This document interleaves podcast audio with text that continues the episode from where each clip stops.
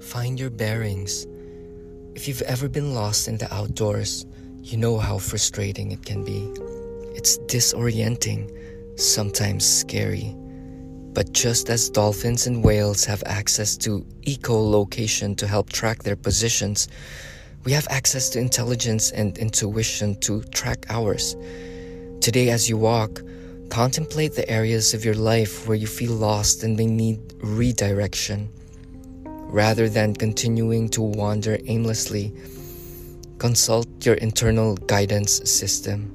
Then ask yourself what you need to get back on track.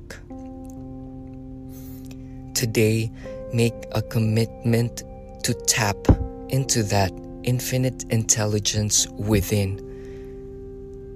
Acknowledge your divinity. Acknowledge your higher self.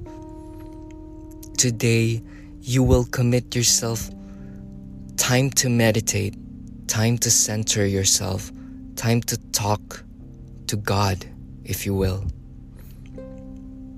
For if you silence the mind, shut yourself from all the distractions of the senses, all those um, urges for pleasure, that's your sensory perception, longing to be stimulated all the time, just give them a bypass. Just let them go. Just observe them.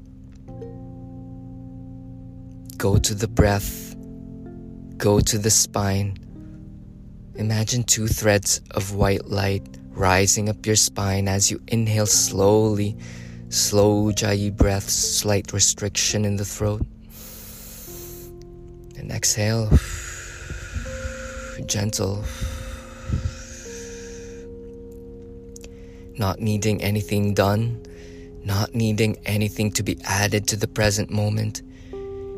And then in those moments, intuition will whisper on what you really need to do. So make a commitment to feel rather than uh, think. More being, less doing. Be more intuitive, tap into that greater intelligence built inside of you. The intelligence of each and every cell. The intelligence of each and every atom inside and outside your body. Be one with that. It's the higher order going on unfailingly. That you are never lost and you are never alone. Namaste.